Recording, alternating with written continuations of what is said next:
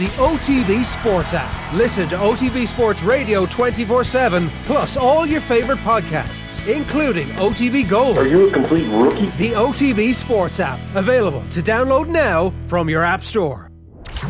The OTB Podcast Network with Green Farm on the go. Snack smart with 100% natural protein powered chicken bites.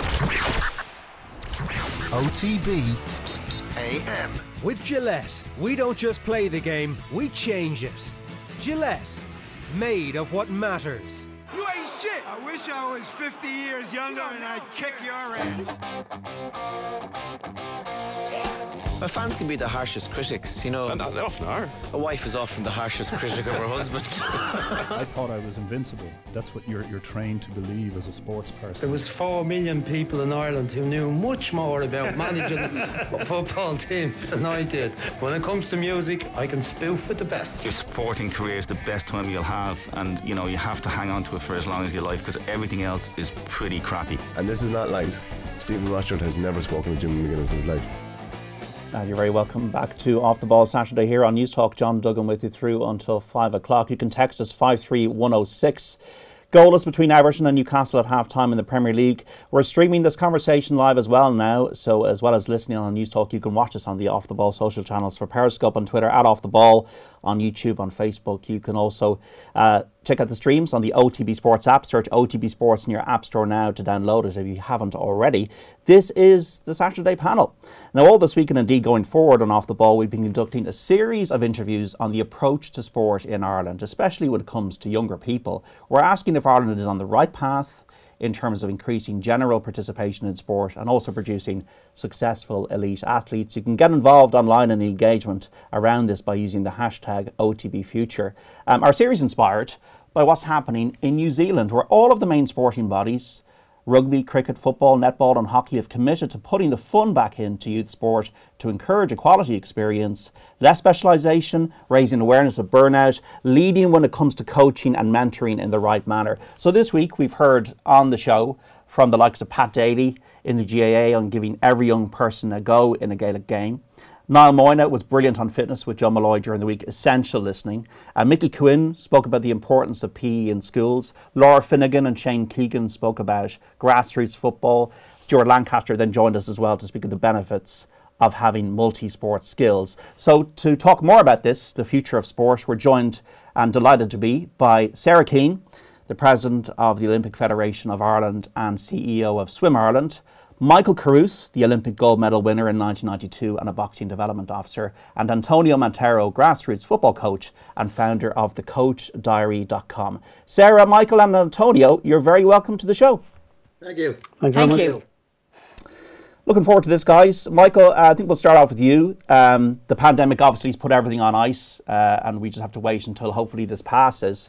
Um, your experience uh, since you won that brilliant medal in Barcelona all those years ago, what, 29 years ago now, Michael, you've been coaching kids for uh, a long period of time through uh, your boxing club in Drimnagh and in schools. Yeah, thanks for reminding me 29 years ago. Thank you. Um, Yes, I've been I've been pretty active in relation to you know training young kids. Obviously, I got back to boxing really quickly um, after I finished my professional career. My father told me to take a year off, and I think I lasted two months. And I got back to the club, and I've been coaching there ever since. And then uh, a, a position came up from the IABA and the Dublin City Council in relation to doing development. Um, training young kids in schools and and not just in schools we look after uh, kids with you know special needs and, and things like that. We bring boxing to the to the community. It's not necessarily that you have to to do the program, you have to be a boxer and things like that. It's none of that. We we bring the boxing and the training uh, methods to the schools, and we hope that it takes that you know the kids will eventually join boxing clubs from, and they have. You know, it was supposed to be only a three year contract, and we're on now our tenth year, so we must be doing something right. We're hitting up to over ten thousand kids, eh, and I should rephrase that hitting. We we we have. Uh, uh, 10,000 kids on the program at the moment. Um, obviously things have gone a little bit sour with COVID uh, 19 and the pandemic that's had to hit us over the last year. But again, the kids are very, very, uh, um, you know, they look,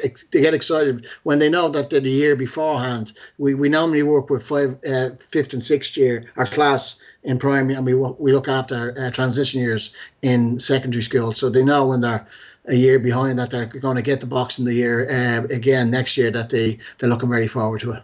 So, Michael, what kind of work are they doing? Is it um, uh, is it sparring? Is it skipping rope? Is it like the, the medicine ball? What, what, what do you start them off with? When when it's when it's when we, we do a thing called the Startbox program, and the Startbox program is a twelve week program. Uh, we do four weeks of training in the school in the uh, in any of the schools that we go to, and it's non-contact. That one is okay. It's purely non-contact. It's skills. It's skipping. It's shadow boxing. It's fun, more orientated, and things like that. That goes on for four weeks. Now the numbers are, are huge at the start of it because we you know we have to deal with three and four, or five classes at a time as well. But we have to break the numbers down again. We then do a thing that's called the bronze program. The, the, the silver program then is broken into another four weeks where we bring them to the local boxing clubs. And I have to thank all the local boxing clubs as well for allowing us to use their premises during the day as well. So we're giving them a little bit about what boxing is because it's you're going from a hall with no with no equipment to a boxing gym with all the equipment, boxing ring, boxing bags, things like that. So we bring them in there and we start doing a little bit of body sparring and contact sport sparring with that, and we try and make matches with this uh, with this program with kids of the same age, the same weight, and the same ability. We give them a, we give them a grade. They never know what that grade is. You know, only we know what their grade is. So we put them in with someone of the same grade and the same weight category, same age, same height, things like that. And then we bring them to the gold program, which is then held another four weeks in the National Stadium, in the gym in the National Stadium. And again, a big thank you to the IABA for helping us do that as well. So with that, we do another four weeks of getting them ready for who they can they're going into competition against one another. Now, saying competition, there's no result, there's no winner, and there's no loser at the end of it. So after 12 weeks uh, training, they're in the national stadium uh, competing against other schools,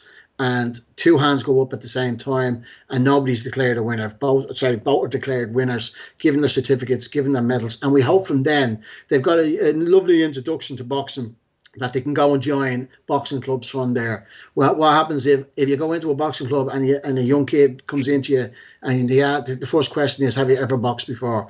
And they'll say no.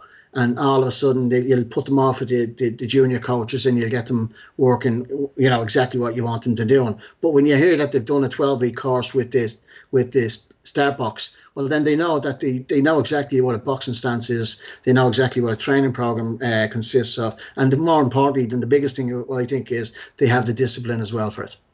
Oh, that's great stuff to, to know, and uh, so I wouldn't have known that that that what they that, that there's no winner. Um, and yeah. it's interesting, Antonio. Go on, uh, go on, Michael. They're all winners. Yeah, they're all winners. Yeah, yeah. Uh, no winner and all winner. Um, yeah. uh, I get what you're saying. Uh, Antonio, I was watching a video last night of uh, Richard Dunne and Shay Given visiting your football club in Castleknock, Castleknock Celtic. Uh, and I think you've really tried to push a philosophy of fun and enjoyment, like Michael's talking about there. Um, that football, I think, when I think about football at, at the underage level in Ireland, I immediately think about the Kennedy Cup and winning, and competition is very important for a lot of young people. Um, but what you try to do is bring that sense of uh, respect, enjoyment, and, and, and playing the game first uh, rather than it all being about the result at the end of it? yeah, I think first and foremost, um, we all know why children enter sport. In, you know, in the first instance, it's with friends, and obviously to, to improve, children need to improve. Um, you know, I, I, try to instill or, or, speak about a philosophy where you try to coach with all those things. I believe that you can bring players on, um, um, but by instilling all those things. But first and foremost, you know, it has to be fun. You know, children children play sport and they get involved in, in team games um, because you know they, they initially started out maybe at the back or with their friends and that was fun. Then they see you know they see friends you know down in a football club, they come and join um, and and they join really because because it's fun. For me, I see sport first of all as play. You know, it has to be child led. Um, you know, it's outdoors. Obviously, there must be a lot of free play. I think if you provide equipment and and you know space and variety and challenges, uh, including evading games, you know, have have mixed ages where possible.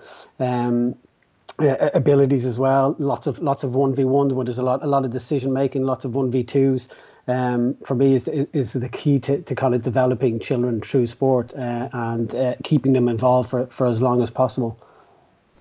And Sarah, when it comes to swimming, uh, we'll talk about the Olympics a little bit later on and, and, the Olympic sports that you're, you know, you're overseen. But swimming uh, is the second biggest participatory sport in Ireland, um, and uh, a lot of the time when we think about sport, we think about what's on TV and the competitive nature of the Six Nations or uh, Stephen Kenny's team or the GAA Championships. Uh, but swimming, I, am very ashamed to admit, I'm in my 40s. I can't swim. Um, I'd like to learn. Uh, if we're looking at an area where we can have a growth in sport that is both fun and uh, good for our health, swimming is a very good place to start. Yes, and one of the interesting uh, pieces about the um, participation research is that actually swimming of every other uh, sport uh, is the one that most people um, come in and out of during their life cycle. So we we try and ensure that children learn swimming as a life skill um, at a young age because what the research has shown is they'll come back to it uh, at different points of their lives. And obviously, you can swim at any age, and it's you know it's very much equal for both genders and able-bodied or disabled. You know, it's sort of a place for everybody, indoors, outdoors. Um, so and for us, what's what's what's been good in the last couple of years is when the national sports policy, the first one in over 20 years, was published in 2018 uh, and has been backed by the government and Sport Ireland and it's now um, it's currently backed by the new government and Minister Chambers. It has recognised that swimming is one of the, the the as a priority sport on the basis of that you know of, of the way it's um, it's an individual sport, it's a life skill, and the fact that you can take place uh, take part in it at any stage, as I said during the life cycle. So really, what we're about and what the national sports policy will be about is giving opportunities for people to get involved and take it up at any stage. I mean, I remember um, just about well, it seems like a long time ago now since we were in competition, and, and, and I have my swimming competition background here behind me because I I missed a live sport. Um, in that sense, but I remember talking to uh, one of the mayors who was who was watching the swimming, and she was just saying, "God, I can't swim, and I'm you know 60 or whatever." And I said, "Well, you know, you may live till you're 80, so if you learn to swim now, you have 20 years of swimming ahead of you." Um, because as I said, you can swim to any age, and we have people even competing in their 90s. So, it, like, it is incredible, actually. Um, so, you know, sometimes uh, it can be a little more challenging if you're older, if you have, um, you know, if you kind of think about the fact that it's a different medium and you have to learn to breathe um, in the water in a way that, you know, it's, it's as I said, it's a, that's uh, unique to our sport, which is one of the reasons we do like to encourage that people learn it as young as possible because young children don't don't think about that piece. But you can learn to swim at any stage. It's quite a technical sport, so we do we do um, we do advocate for kind of formalized swimming lessons. Um, but because it's an individual sport, um, uh, you, you, know, everybody gets to participate. So, I mean, we have water polo as one of our other aquatic disciplines. So you, you do face then the challenges of um, team sport, you know, and people getting an opportunity to play during competition and that sort of stuff. But, you know, that's the beauty of swimming is that everybody can participate at any stage of the life cycle. And you have now uh, online training for teachers as well.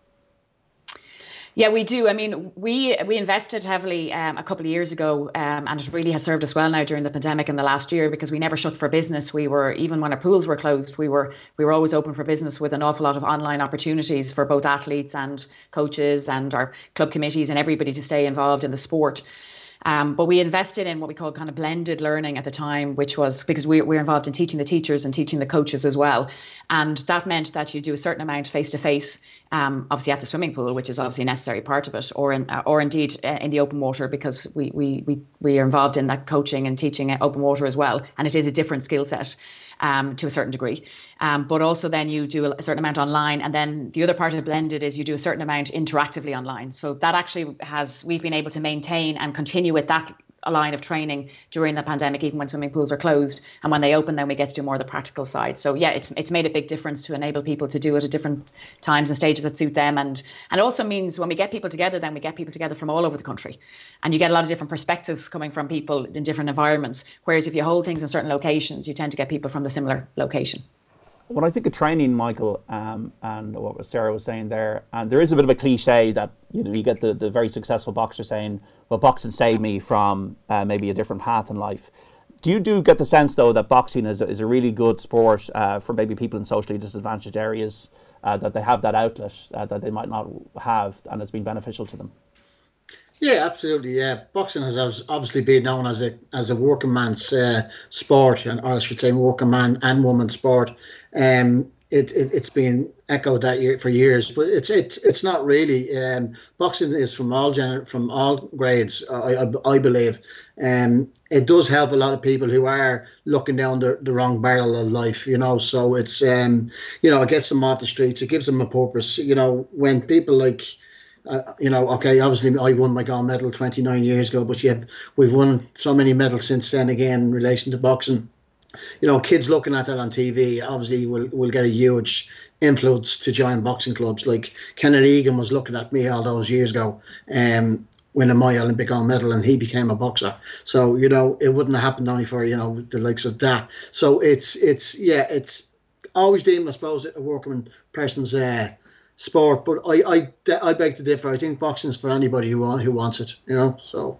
Yeah, no, it's not meant to be exclusive. Um, no, no, no, yeah, yeah, yeah. No. Um, uh, training the trainers, uh, Anthony, like. Uh, is there good, uh, you know, resources for coaches to get the proper training they need in soccer at the moment? Like we have the FAI starting off with the Kickstart one and two. We got coaches going right up to the UEFA A license. Um, how is that landscape looking at the moment? Yeah, I think it's vastly improved over the last number of years. Um, there's there's certainly uh, a lot of coaches who are getting more qualified. Um, but I uh, but I think on the grassroots end, probably the 99%, um, you know, we certainly need to look at a kind of better coaching structures there. Um, coaches need to develop a better knowledge in, in terms of why children participate in football. Um, and I think as a nation as well, you know, we need to we need to kind of identify, you know, what's our DNA as a football nation? How how do we want to play? How do we want to develop players? What kind of players do we want to develop? You know, what's our plan? You know, what vision? What, what's our mission? Um, in terms of our football strategy, in terms of developing uh, players for, for our national teams. Um, and I, th- I think we've lost our DNA. I, I don't think we have a, a DNA as such. If, if you look at other countries like Spain and Portugal and Belgium, they, they have a clear DNA. Um, and that's something that we that we need to develop. And I think that if everybody knows what the DNA is, then when when children come and join clubs all across the country, you know, we're all singing off the same hymn sheet and we're all coaching in, in, in kind of the same the same ethos and making sure that players are, are, are, getting plenty of touches of the ball and, and, and experiencing different scenarios, different situations, learning how learning about space, uh, learning learning about uh, you know control, learning about you know how to defend and just all the aspects of the game, but also in a fun in a fun manner, make, making sure that it's fun and it's progressive, and uh, you know players are improving. And first and most of all, you know keeping them in the game for as long as possible, um, because we know at the age of 13, although we have probably the highest participants of, of any sport in the country, um, and we probably have the highest number of participants ever. We also have one of the highest dropouts. I mean, if you look at a lot of the leagues uh, structures, for instance, the DDSL, you know, at 12 or 13, they've got p- between 13 and 14 divisions. But when you get to 14, 15, 16, there's probably only about seven or eight. So there's a, there's a huge amount of dropout, and, and we need to figure out why you know where are these kids going and, and, and, why are we losing them to, to either to the sports or you know you know they're probably just giving up altogether is, is, um, is, that Antonio because it's too competitive, that there's too much of a focus on winning? Um, I see like these elite leagues for under 13s, 15s, 17s. Are these elite leagues healthy in your view, the specialisation that's so early uh, for a young person? No, I, I, don't think they are. I mean, you know, all the research suggests that you know children should be sampling in, in a variety of sports to develop a, an all-round um, better understanding of, of game and space and that. Um, I mean, if you look at you know, a lot of the kids when they come into football now, I mean, it's getting younger and younger. It's you know, some of them are coming in at two and a half and three years of age. Um, you know, when those kids should really just be down in the playground or playing out in the, at the back garden or down in the forest. Um, and then when they come through that academy process, you know, at the age of six, then they're being graded. You know, so already by the age of six, they're being graded. I mean, you know, and put into to A, B, and A, B, and C teams. Um, they disguise them by red, blue, and, and green. Um, but we all know that it's it's it, it is a way of of of um, of labeling the kids. You know, and it, and really at that age, it, it's not it's not technical talent; it's more physical talent. So you know, we're we're we're, we're segregating them on physical talent, and uh, you know, kids will develop from six months to six months. They change so much. You know, personally, for me, I think we should have we should have mixed ability all the way up until under 12s and we shouldn't really be grading kids until until about 13 or 14 there's plenty of time and the best will always come true in the end but you know our priority should be to keep kids playing as much sport for as long as possible um, you know we are a multi-sport nation i think more so than a lot of nations our size you know we we we produce good swimmers, boxers. You know, uh, in athletics we play rugby. We've got obviously GAA and hurling. Uh, you know, we've got football. We've got basketball. So we've got a lot of sports here, and we are a multi-sport nation. I think as a nation, we also need to develop our DNA and make sure, like New Zealand are doing, where everybody understands that you know having kids playing multi sports is, is, is the best is the best thing for them, and it's it's you know it's it's it's it's what's going to develop them and keep them involved in sport for for much longer. Yeah, we're chatting to Sarah Keane, uh, Michael Carruth, and Antonio Mantero on this week's Saturday panel. Listeners or viewers, do you have any questions for the panel? Would you like to share your experiences as a participant, as a coach, as a parent, as a teacher, as a young sports person in Ireland? How different should the experience be for anyone getting involved in Irish sport in the future at any level, especially our younger people? 53106. Getting in a few comments in here already. Lads, learned to swim when I was five with my school class back in home in Poland, where we were told that it's good for us. Even back then in 1990, that is from Lucas. Why does soccer stream kids from age or eight and nine? Split up friends, drop kids, generally take the fun out of the game. My son does rugby, GAA, soccer, and soccer is the only one that takes itself too seriously. That is from Niall in Dublin uh, on 53106. Um, it was interesting uh, what Niall Moyna was saying uh, during the week, Sarah, about, uh, and Antonio was uh, touching upon it there on dropout. Um, Niall was brilliant, touching upon the challenge that girls in their teens might have uh, to remain engaged in physical activity. PA physical education might not always appeal, and teenage girls more three times more likely to drop out of sport than boys. So the type of sport, the mentoring of sport is important. Obviously, the 20 by 20 campaign helps with awareness of, of, of, of young girls and women's playing sport. But in your view, how do we keep more girls playing sport and make it fun? Well, I uh, I sit on the Sport Ireland Women in Sport Steering Committee, who are who are looking at this topic, and um, you know it's looked at across you know, participation, coaching, officiating, um, and also profiling, which is which is part of what you know what what you guys do. Um, and one of the at the moment there's a specific piece of research being done in relation to teenage girls but what i think is the fundamentally important part of that research is it's it's directly being done with teenage girls it's asking them what they want what they perceive as their barriers and what they perceive as their challenges, etc. Um, the, the, the, final piece of the research we haven't got back yet, but what is coming from it at the moment is indicating that they want to try new things. The traditional kind of uh, sports that are open to them are not necessarily what they want to do. They are very interested in outdoor sports.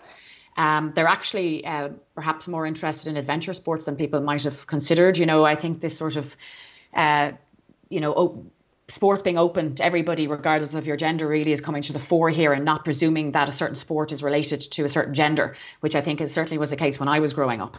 Um, I suppose for, for me in swimming, uh, boys and girls, you know, parents, if they are interested in bringing their children to swim, they don't differentiate between them. So, and, and girls and boys train and do everything together. And I think that makes a difference. But one of the things I was shocked about a couple of years ago, I was, um, I was at the National Aquatic Centre myself, uh, just going to do um, my own swim and uh, I saw a group of girls in the change room and they all had t-shirts on. And I said to myself, oh, perhaps they're going in to do water safety.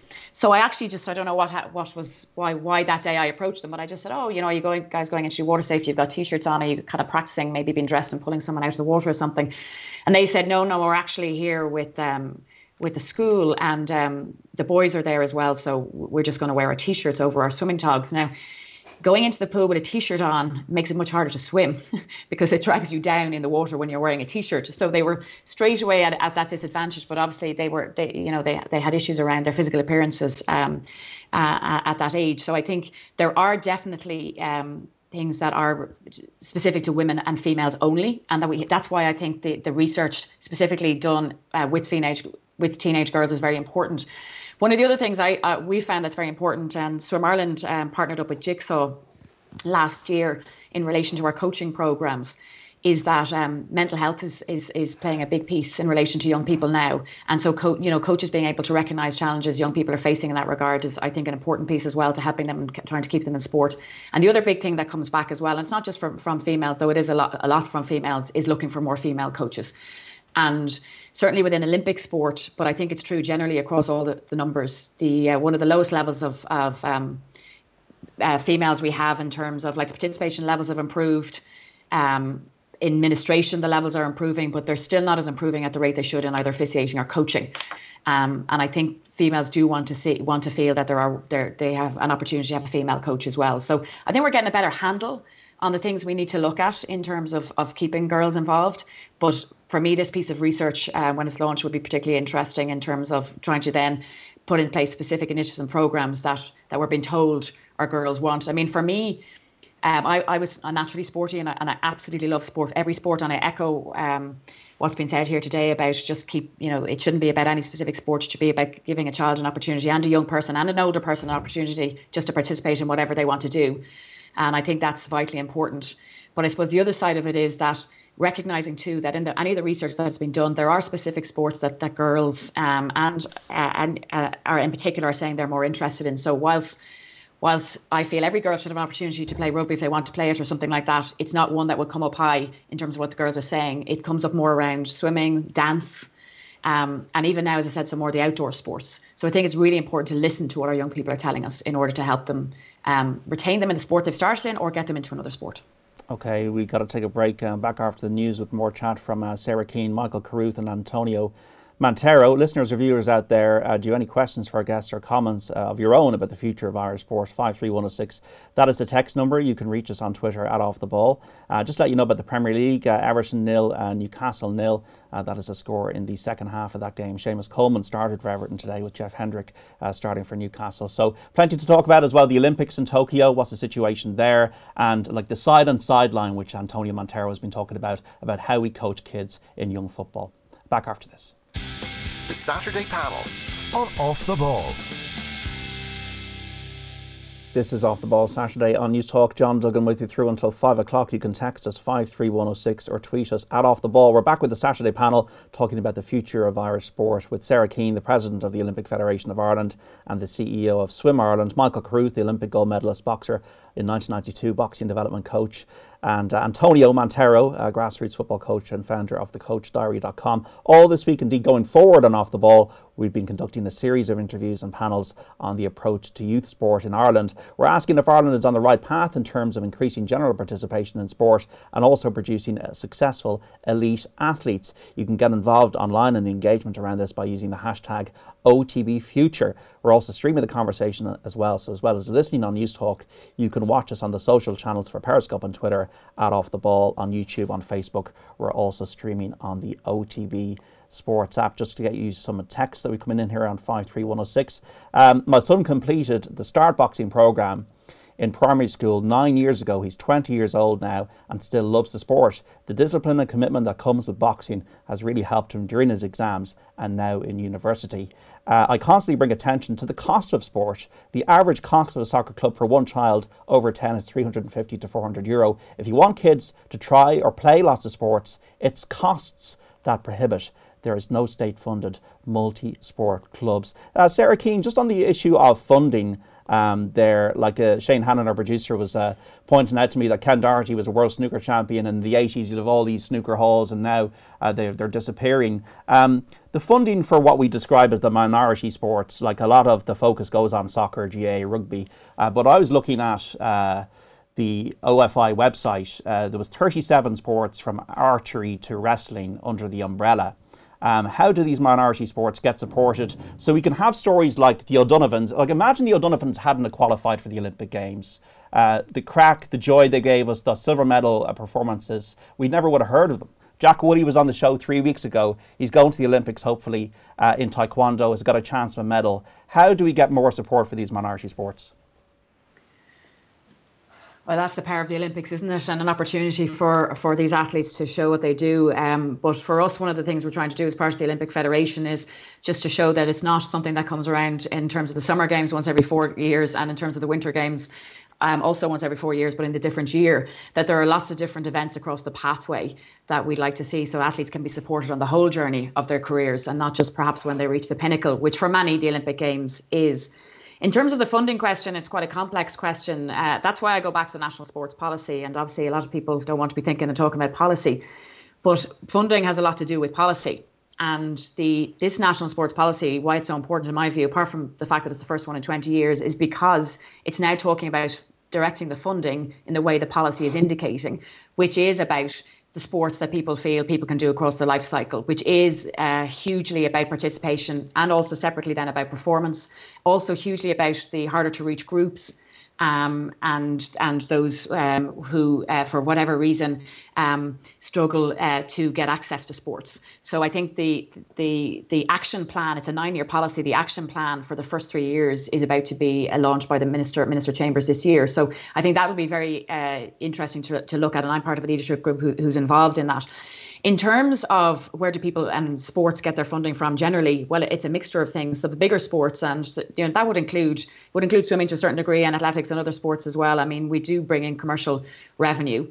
um, and events uh, income and program income and things like that. So Ireland at this stage would bring in 50% of its own income, whereas years ago that would have been very different.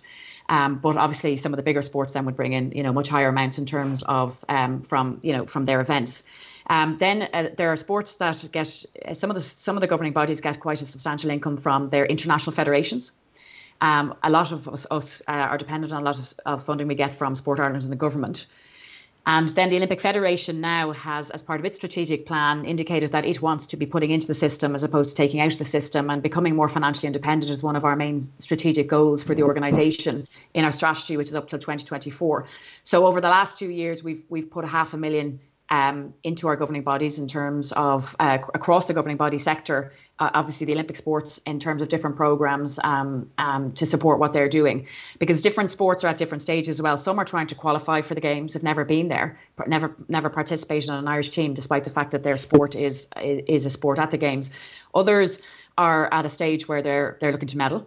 Um, and and others are looking to do it more consistently. You know, medals previously, but looking to ensure this consistency of performance and then others then are looking to build their teams and um, reach reach next stages up in terms of finals and semi-finals. Um, and obviously, we all also are trying to ensure that we have a team that uh, represents um, our society properly. That means it's a team that that represents both genders. Um, it's a, and that's not just in terms of the actual athletes, but also in terms of the the, the chef de mission and the coaches and the performance directors and, and, and the rest of the team. So, I, I think for me, I think we're coming into an incredibly interesting um, eight to 10 years in Irish sport and in Irish Olympic sport. Um, I think there's an awful lot of opportunity despite the challenges that we faced over the last year. And I, I also think um, that. Uh, um, that I think a lot of the, what would see, be seen traditionally as the three big sports in terms of rugby, football, and and uh, GAA, and you know, I as I said, I support all sports.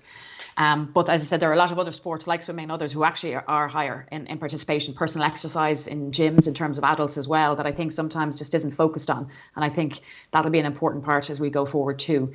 And recognizing that ultimately, for us all. We just need to see where we can give people an opportunity uh, to participate. That's really what the policy and generally what we're trying to do is give people an opportunity to participate. And one of the other things the Olympic Federation is trying to do is is for people to understand that the Olympics is not just about medals. Um, for a lot of for those who have the ability and the drive and the determination uh, and the talent to get there. Well, you want to make sure that they, they get the, the opportunity to do that and you know to give them the right environment but you also want it to be about the experience. And recognizing that one of the reasons we advocate for sport is because the characteristics people build um, you know they they learn they learn they learn resilience which as we all know is very important for us at this time. They learn teamwork they learn discipline they learn a lot of things about how you manage themselves from a life perspective. And i think that's so the, that whole experience is, is i think absolutely crucial. I think we just need to keep focused on that. And therefore one of the things we've been trying to do as the ofi is um, put out our, our program to schools whereby the athletes talk about their journey in terms of the olympics but they talk about the olympic values and what they got out of sport, not just in terms of the competition side. So I think that that's a really important message. Yeah, we're going to bring Michael Carruth in here because um, uh, we did the Dublin Mount Rushmore, Michael, and you were on it. I remember Brian Kerr voting for you because you're such a role model for, for people when you won that gold. Like, there's only what Ronnie Delany, Bob Tisdall, Pat O'Callaghan, uh, Katie Taylor, like on the fingers of one hand. Um, like Sarah, like role models in sport. Like, did you see an uptake in participation in rowing, or when Annalise Murphy won that medal in, in sailing, or boxing when Katie Taylor won? You, is there actually a tangible difference when people win? My understanding from all the different sports um, is that that's the case. But the challenge is then if the if the governing body isn't ready to provide the opportunities so for example if somebody goes to the games and there's a great performance and perhaps it wasn't anticipated and then everybody then clamoring to get involved in the sport but sometimes there aren't the actual opportunities to do it then because it hasn't been maybe considered in advance or prepared for they don't have the resources to do it. So i think that's been part of the challenge. And one of the things we're looking for is more consistent performances across our sports at olympic games. And that piece around well let's prepare for um, to have those opportunities ready for young people to get involved then on the back of seeing these great performances and getting inspired by people. And I think that's something people forget about. And then the other side of it is what is participation? Like, how do you define participation? Is it once off? So do you create an opportunity and people go once, or they do a 10 week program and then they stop? Or like is part you know so from a health perspective you have to be participating um, from a, if you're a young person you have to be participating 30 minutes every day to get any health benefits. If you're an adult it's it's it's 60 minutes a couple of times a week. So i think there's a wider piece around that as well like what you know we want we don't just want participation we want sustained participation across irish sport. Um, and that's why it's important that, you know, people can change and do different sports across their lives, but they're still doing something in terms of sport or physical activity. Um, Michael, uh, Lauren Kelly, who's a youth Olympic boxer and European medalist, uh, has spoken about having to give up her social life to compete in boxing. Is that off putting for young people in sport? Do you think some people might feel that they might lose the social element? Like you were an individual, it's an individual sport. You, you went to Seoul, you went to Barcelona. How did you keep the tunnel vision and the focus? Is it the competitive nature of it? Yes, it has to be. Um, you know, you have to make sacrifices. Every every athlete has to make sacrifice, uh, no matter what sport you're involved in. Um, I was a I'm a, a, a triplet uh, to two other brothers, Martin and William, and uh, you know it was hard. Like 18 years old, I was sitting in and watching the Late Late Show with my my mother and father, and they were going out uh, dancing and nightclubbing and things like that. But I had a purpose and I had a goal of myself that I set for myself that I wanted to go to the Olympic Games. I got there eventually 1988 and I made a, a, a total bags it. Uh, I got beaten in my second fight, but I learned from it and it was a huge learning curve that brought me to Barcelona. And four years later, four years wiser, four years stronger, four years a little bit more, you know, adapt to what I wanted to do. Um, fortunately enough, as well, my father was one of the coaches in the on the Olympic team as well, uh, which is a huge help to me in, Barcelona. And, and, obviously, we had Nicholas Cruz uh, from from Cuba, uh, one of our other coaches as well, head coach, believe it or not, uh, in the Irish team at going against Cuba. So it was one of those types of things that you, you know, I strive to be I wanted to be a medalist at the Olympic Games. That, that that was it. You know, that was always my goal. You know, and um, you know, other people can set different targets for themselves. I I I set a big one. You know, I went and got it. I was delighted with myself. You know, I wouldn't have done it without the, my family, Drimnagh Boxing Club, and uh, more importantly, my, my late father Austin, uh, who was the huge influence in my life. So it was one of those type of things that you know, I I I fulfilled my dream, and that was it. So, and what I do now is that I'm trying to fulfill dreams for other people as well. Yeah. You don't have to join the Boxing Club to become and become an Olympic gold medalist. That's not what we were about. You don't have to start to, to do the Start Box program with us in the schools. What we're looking for is to bring more fitness and health to, to kids in this country. We well, we work only in Dublin uh, to the Dublin City Council. Then they sponsor our, our program. So we've we've five development officers: uh, Oisin Fagan, Paul Quinn, uh, Noel Burke, and Ed Griffin, and myself, and we work together, the five of us, on the five uh, districts of Dublin. So you know we are looking for you know kids to you know to join boxing clubs, to you know to have that same dream and that same goal that I had and other boxers had as well. Let's be honest as well, like female boxing in, in Ireland now is huge. It's absolutely huge, and and well done to Katie Taylor by the way the other night getting sports person of the of the year again. Uh, fantastic achievement there, and that's only going to encourage young girls as well not just to take up boxing, to take up good other sports as well. Yeah. And you know, if Katie can do it, if Michael can do it, it can be done. And it's it's one of those types of things. Uh, she's been a huge role model for girls over the last 10, 15 years. Katie has, and still doing it. You know, I do believe our boxing. You know, if we if Tokyo goes ahead, and and I'm one of these I'm pessimistic. I, I'm one of these guys. I, I feel that it will go on, and I'm hoping it'll go on. Um, I'm hoping that we'll qualify a few more boxers. We've only have one qualified at the moment uh, in Brendan Irvine, and the only reason why was the, the competition got uh, it was happening last April, and it got stopped straight away uh, with the, the pandemic. So we got one boxer qualified, but you know I feel I really believe that our girl team is probably stronger than our boy team yeah. because we've got a lot of good girls on the team. We've got girls who've been there. You know, they've competed in world European championships. They've, they, you know, they've they've got the, the backbone of what they need. You know, you get, you got Kellie, who was obviously Kellie Harrington, who's who's the our world champion. Uh, she's she's won everything but an Olympic medal.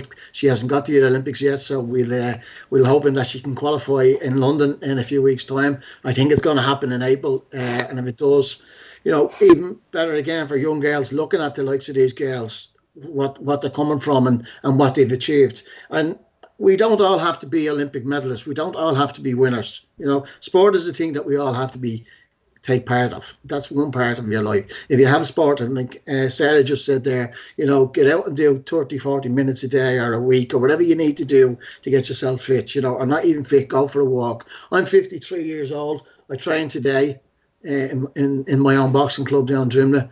I I've started walking for the first time in my life. My wife, my wife calls me a lazy walker. I don't know what that means. You know what I mean? So, but uh, I've started walking again, and believe it or not, I walk on my own now, and it's it's actually great that you know you you're just out walking and you know you're saying hello to people and seeing people. But not only that, you know you're being you're, you're keeping yourself active, and that's what we do. You know, as I say, you know, when we start the Start Box again now in a couple of weeks' time with the, with the schools, we are hoping that they're going to reopen. If they don't, we're, we're, actually setting up a video now of we're doing classes. We're going to send it out to all our schools, and we're going to send out, you know, online what the kids should do. We're going to ask the school then to to uh, correspond with the with the kids and and do the, the, the program with us, so they'll have an idea, and we're giving them, you know, firsthand. Uh, yeah information of what boxing's about, and this is this is happening. And like it's lovely to hear the amount of sports that's going on in Ireland at the moment. When you when you look at it, and they just said it there a few minutes ago. Like I think I, I counted around fourteen sports that are going. It's not just the big ones that are always getting the the the the, the, the say, I suppose, or the you know the the, the acknowledgements. You know, it's great to see other sports coming through as well, and you know, and that that'll only happen from grassroots. Okay. You know, and that's the way it works. From grassroots, things will happen. Um, just uh, Antonio, um, this is a very interesting uh, element to uh, learning sport is behaviours and behaviours of coaches and mentors and, and teachers. And uh, Castleknock Celtic, you established a concept called the silent sideline. Give us a sense of it if you can. Yeah, so um, it was just a concept that came up with it a number of years ago. Um, I suppose after coaching and, and witnessing some of the behaviours from some of the coaches on the sideline, I felt that you know we really needed to, to provide better information and uh, better coaching knowledge on uh, how to behave on the sideline. And I think that you know the very best coaches are the ones that stand back away from the action, uh, observe what's going on, and then you know either after the game or before the game or a half time or a period when the game is stopped, they're, they're able to provide little nuggets of information to their players. Um, you know, we, lots of research has, has, suggested that you know children make many conscious decisions um, per second in, in a game. I think there's over a thousand decisions made made in a full, in a full game. So all this sideline information is actually preventing children from making the decision that they have in their mind uh, and the correct decision. You know, I think if you're when you're standing in the middle of a pitch, um, you know the picture that a child sees versus the picture that you see from the sideline is a, is a completely different picture. Um, so the decision that they're about to make will not be the same decision that you know that you see. Um, and sideline, sideline, just um, silent, sideline. Sorry, just prevents uh, you know coaches and parents from from over instructing from the sideline and passing on too much information. So it just allows the kids to to play, to go from mistake to mistake without actually realizing that they've made a mistake. Um, and uh, it just allows the game to flow more. Also, it you know it builds their confidence and, and, and helps with their with their self esteem because they're not being corrected or being told about the mistake that they've just just made. Yeah, five three one zero oh six uh, tweet in here. Totally agree with silent sidelines. Too many parents who think they know better and are armchair coaches. Let the coaches do their role. I've heard dads and mums trying to coach from the side and roaring at their kids to their embarrassment. I always think of that phrase: "Get stuck in." Uh, from the sideline. You'd be hearing it, Antonio. Um, have you had butted heads with parents at times uh, over this? Uh, is it a case sometimes you'd feel that a kid might be brilliant on a Tuesday or a Thursday in training, but then doesn't d- deliver on the on the weekend because of the pressure? Yeah, I, I think whatever culture as a coach that, that you adapt or whatever philosophy that you have, that, that it's important to to to to vocalize that and uh, you know let the parents know about it um, from day one. So at the start of the season, you know you let the parents know what kind of philosophy and culture that you want um, from from the parents and uh, uh that you, that you instill from yourself. I think you know it's important that parents are there. You know, parents are are, are, are the primary, you know, people in the child's life. So it's important that they are there supporting the child. But it's also important that they allow children to, to enjoy the sport and not constantly be, you know, hovering over their head like a helicopter parent and, and telling them telling them what to do. And, and and really again, it's just it's just knowledge, you know, and it's just education for a lot of parents. You know, a lot of parents probably haven't played sport before yet nearly you know most children are involved in sport so again it's just it's just educating the parents and letting them know that this is a better way. It's a better way for, for the children and it's a better way for them as well. They'll enjoy the game much more uh, and the child will enjoy the game much more. So so all around, every, everybody wins, and the coach obviously will will prefer that parents aren't instructing and constantly giving giving information because it's probably not going to be the same information that you've given to your players. Yeah, 53106 here. The Icelandic Leisure Card is a funding system introduced by the Icelandic government, uh, funding available for kids aged 6 to 19 across all recreational activity and sports across society. A texture on 53106. Delighted about 75% of my rock climbing customers in Kerry uh, in 2020 were female. My colleagues female. I think having a female rock climbing instructor as a positive female role model is influential, encouraging females, young girls and women into rock climbing. That is from Andrew and Kerry. Uh, some might disagree with this tweet from Darren Garrity. Uh, the elephant in the room that prevents us from having more elite or world-class sports people is the GAA. Plenty of talented athletes are wasted on their parochial sports. Uh, in the UK, every hmm. borough's got a multi-purpose sports centre catering for all sports. In Ireland, every sport is standalone, and this causes competition for finance and participants. And the scholar of sports on Twitter, from grassroots to elite level, too many coaches think it's all about them. In the words of coach uh, Liam Moggan, let them play. And you can listen back to Liam Moggan, he was on AM uh, yesterday. And before we kind of wrap up our kind of thoughts about um, what we'd like to see reimagined in the future of sport, I suppose the elephant in the room, Sarah Keane, uh, at the moment is the Olympic Games in Tokyo. Uh, Richard Lloyd Parry is a respected columnist for the London Times. Now, he reported in an article that the Olympics is doomed effectively, based on his sources in the Japanese government, the Japanese International Olympic Committee coming out against that report very, very strongly. Uh, the head of the Tokyo Organising Committee, Yoshiro Mori, conceded spectators may not be able to attend. Japanese opinion polls suggest 80% of the locals don't want this. The cost at least 18 billion pounds for Japan. Uh, state of emergency in Tokyo, people advised to stay at home.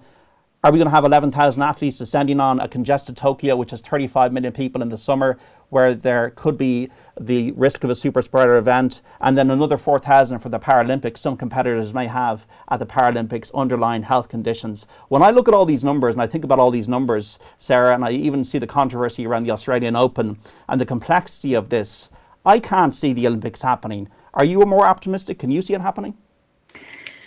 Uh, yeah, I actually am quite optimistic indeed about it happening. Uh, if you don't mind, I just, can I just go back to one point that was yeah, made sure. there in terms of, of young people? Um, uh, I just think it's vitally important in terms of this approach you're speaking about about to to our sports system here. Um, Swim Ireland run an aquatic parents program, which is about exploring the role of the parent versus the role of the coach versus the role of of, of, of others involved around the children. And I think it goes back to that piece of education um, around so that everybody's got, understands they have a role. The child needs everybody involved to help them get involved in sport and keep involved, but everybody has a specific role. So I think education is really important here. And regardless of what age the athlete is or what level they're involved at, whether that is our elite athletes or our, our, our younger people getting at the start or those who are doing it for, for um, recreational, more recreational purposes than competitive purposes, it is about person first and athlete second. And that is one of the things that we're very strong on in terms of the Olympic Federation and the Olympic movement, that you're not just defined by your sport.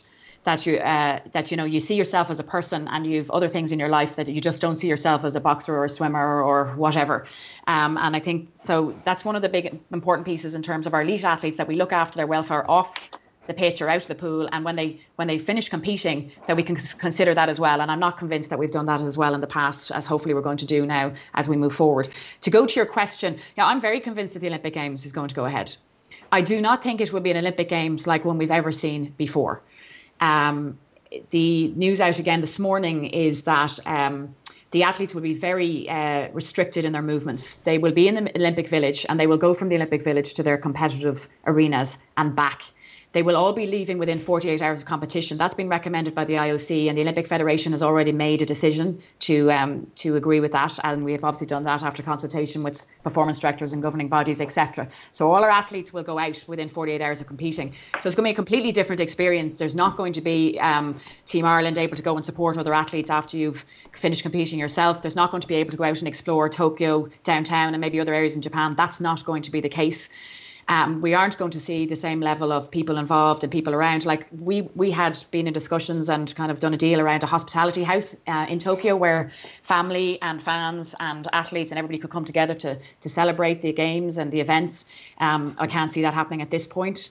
So I, I, I am confident that the games will go ahead. That all the signs are that they will go ahead. There's certainly no suggestion of anything else at this point, either informally behind the radar or publicly. And we were on a call myself and Peter Sherrard, the CEO of the Olympic Federation, were on a call only a week ago with Thomas Bach, the president himself, and our chef de mission Tricia and Peter um, and others on the team have been involved in lots of different calls over the last while. We expect to see what they're calling a playbook issued in the next couple of weeks, which gets into the real detail of how all this is going to happen in terms of testing and retesting. But our understanding is that um, um, there will be a quarantine period before people go in. I'm not sure exactly what that looks like. And there will be continuous testing once you're inside the village for the athletes, continues, and for anybody involved in that as well. Um, vaccinated are highly recommended. The um, in fact, the IOC are going to support um, paying for some of those vaccinations if that will help. But obviously, uh, it's to be done in relation to what each individual government and nation are doing themselves. And there's no suggestion of leapfrogging athletes over other more vulnerable groups.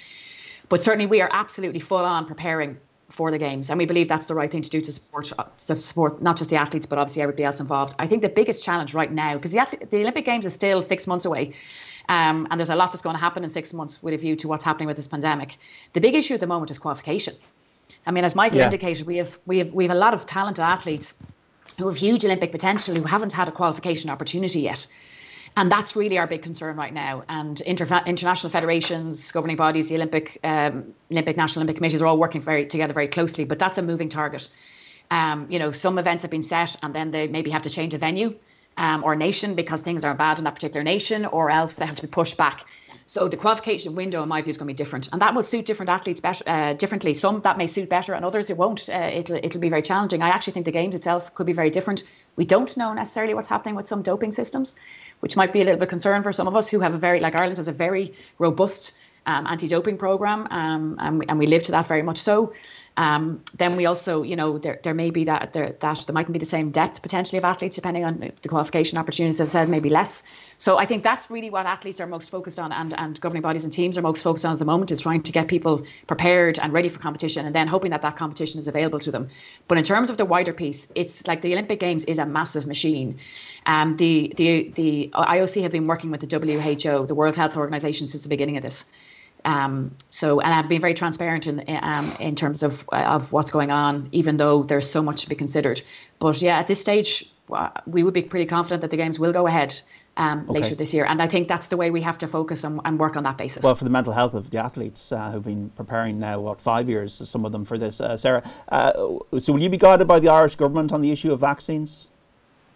Yes, we will. I mean, I, I, I think uh, we've, we've already um, survey the athletes as to uh, in, in terms of uh, getting their opinions as to whether they'd be willing to get vaccinated. Um, at the moment, in over 90% of the athletes um, have indicated they would, and I think the remaining 10%, it's more that they just need more information, want to consider it further, rather than saying that they won't. So that's really positive from our perspective. Um, and again, we, uh, you know, we'll see where we go over the next uh, couple of months. Um, but certainly, uh, I mean, the IOC have not said people have to be vaccinated. By the way, so if uh, if someone chooses not to be vaccinated, that doesn't put them out of the games either um, though they obviously will have to agree to to the to the regimes around testing and that. Um, but one of the things that we, we we do need to get further information on as well um, is there is going to be a fitness to compete piece, which will be decided by the IOC. We as NOCs won't have a decision in that. And so if something happens at the event and you know somebody tests positive or something happens, it is probably going to be largely out of our hands as to whether that athlete is going to be allowed to compete or not. So there's a lot of other things to be worked out over the next couple of months that we need to speak um, to the athletes and the performance, you know, the performance teams in general about and, and, and get everybody comfortable around this because we want a successful uh, Olympic Games and we, when you define successful, you include safe in that. But can I just also say what most people don't realise is we also have a Winter Olympic Games in Beijing that is due to take place six months after yeah, in China, Summer yeah. Games in Tokyo, and we're in the middle of the Paris cycle. So there's just a huge amount going on, and I we we would have a concern as well about some of our younger uh, athletes who are not actually maybe able to avail at this point of the elite exemption, and who you know whose whose ex- whose exposure and their potential development is being impacted upon. So there's a lot going on, and I mean, look, it's it, look it's great to be living through some of this in some ways, despite how challenging it is. Um, and I do believe that opportunity uh, comes in the middle of crisis as well. And I think we just have to try and put our put our best foot forward. But I've been yeah. so impressed by Irish athletes um, and how they've behaved and held themselves over the last number of months. We have to go very very shortly, Sarah, Michael, and um, uh, Antonio just uh, as Sarah just said there, Antonio, a crisis does present an opportunity. A pandemic gives us an opportunity to reimagine the way we look at the future of sport. Um, what would you like to see differently in terms of soccer uh, going forward when we come out of this in terms of the future of our sport? Very briefly. Um, I think I'd like to see probably less, less of the less win at all costs kind of mentality at the youngest ages, um, and certainly more mixed mixed abilities. Children playing with their friends and not being, you know, separated from from such a young age. Um, I, I, think also the multi-sport culture um, needs to be really um, kind of pushed, and, and everybody needs to understand that, that Ireland is a, a multi-sport culture and that the benefits are huge for, for, for the individuals that play. Um, so that cross collaboration between codes is, is vital. Um, and I think for in terms of football, we need we need a plan, we need a vision, um, we need we need our mission, and we need to understand what our DNA is going forward. Ireland needs to develop a football DNA like Belgium has, like Spain has, like our, like uh, Portugal has. Um, you know, and I think then you know when that's everybody knows what the DNA is, um, and we're all and we're all singing off the same hymn sheet. I think then uh, you know it's going to improve the game vastly, and uh, it will also keep kids involved in sport and involved in the game for much longer. And Michael, how would you like to see sport in any way reimagined differently after this uh, wretched pandemic ends for you? Well, again, it's sport is, is you know it's it's take for for for youth. It's it's a it's a it's a mechanism to you know to keeping people you know not just physically fit, mentally fit, and you know, it's you know, I got into sport because it was it was one of those things. We were we were brought up in the 70s and we had a collage of sports. We were GAA, we were soccer, we played we played table tennis, we done boxing, you know. And eventually you get you have to pick one and mine was boxing. I'd like to think I picked the right one. Um, so with that, you know, sport is fun and that's what the way we should always look at sport. You know, we should look at it that okay, we have good days and we have bad days, but I'd like to think that, you know, I always think more of the good days you have in sport rather than the bad days, you know, and you know, just as you say, dust yourself off, pick yourself yeah. up, and keep going again. And that's what it's about. And that's what we have to do. We have to do for the last 12 months now in this country and, and in the world. We have to dust ourselves down a few times, but that's what that's what we're about. You know, we're, we're Irish. We're, we're the fighting Irish. You know, so we'll we'll keep we'll keep our heads down and our, our guard up, and hopefully everybody will stay safe. I'm hoping that the Olympic Games will go ahead, and eh, you know, it's it's the biggest and best event by none, and it, it would okay. be absolutely tragic if it doesn't go on. Michael Carruth, Olympic champion, uh, Antonio Mantero, football coach, and OFI president Sarah Keane. We've got to leave it there. You've been so generous to give your time today to speak about the future of sport on the Saturday panel. Thanks so much. Keep up the great work. Thanks very much, John. Thank Bye. you. Thank, Thank you. you. Thanks, John. Bye. Now, if you want to check out the other brilliant content related to OTB Future that we've been doing this week, go to the podcast section on the OTB app or wherever you get your pods or check out our YouTube page. You can also search on social media under the hashtag OTB Future. The Saturday panel on Off the Ball. OTB AM. With Gillette, we don't just play the game, we change it. Gillette made of what matters. The OTB Podcast Network with Green Farm on the go. Snack smart with 100% natural protein powered chicken bites.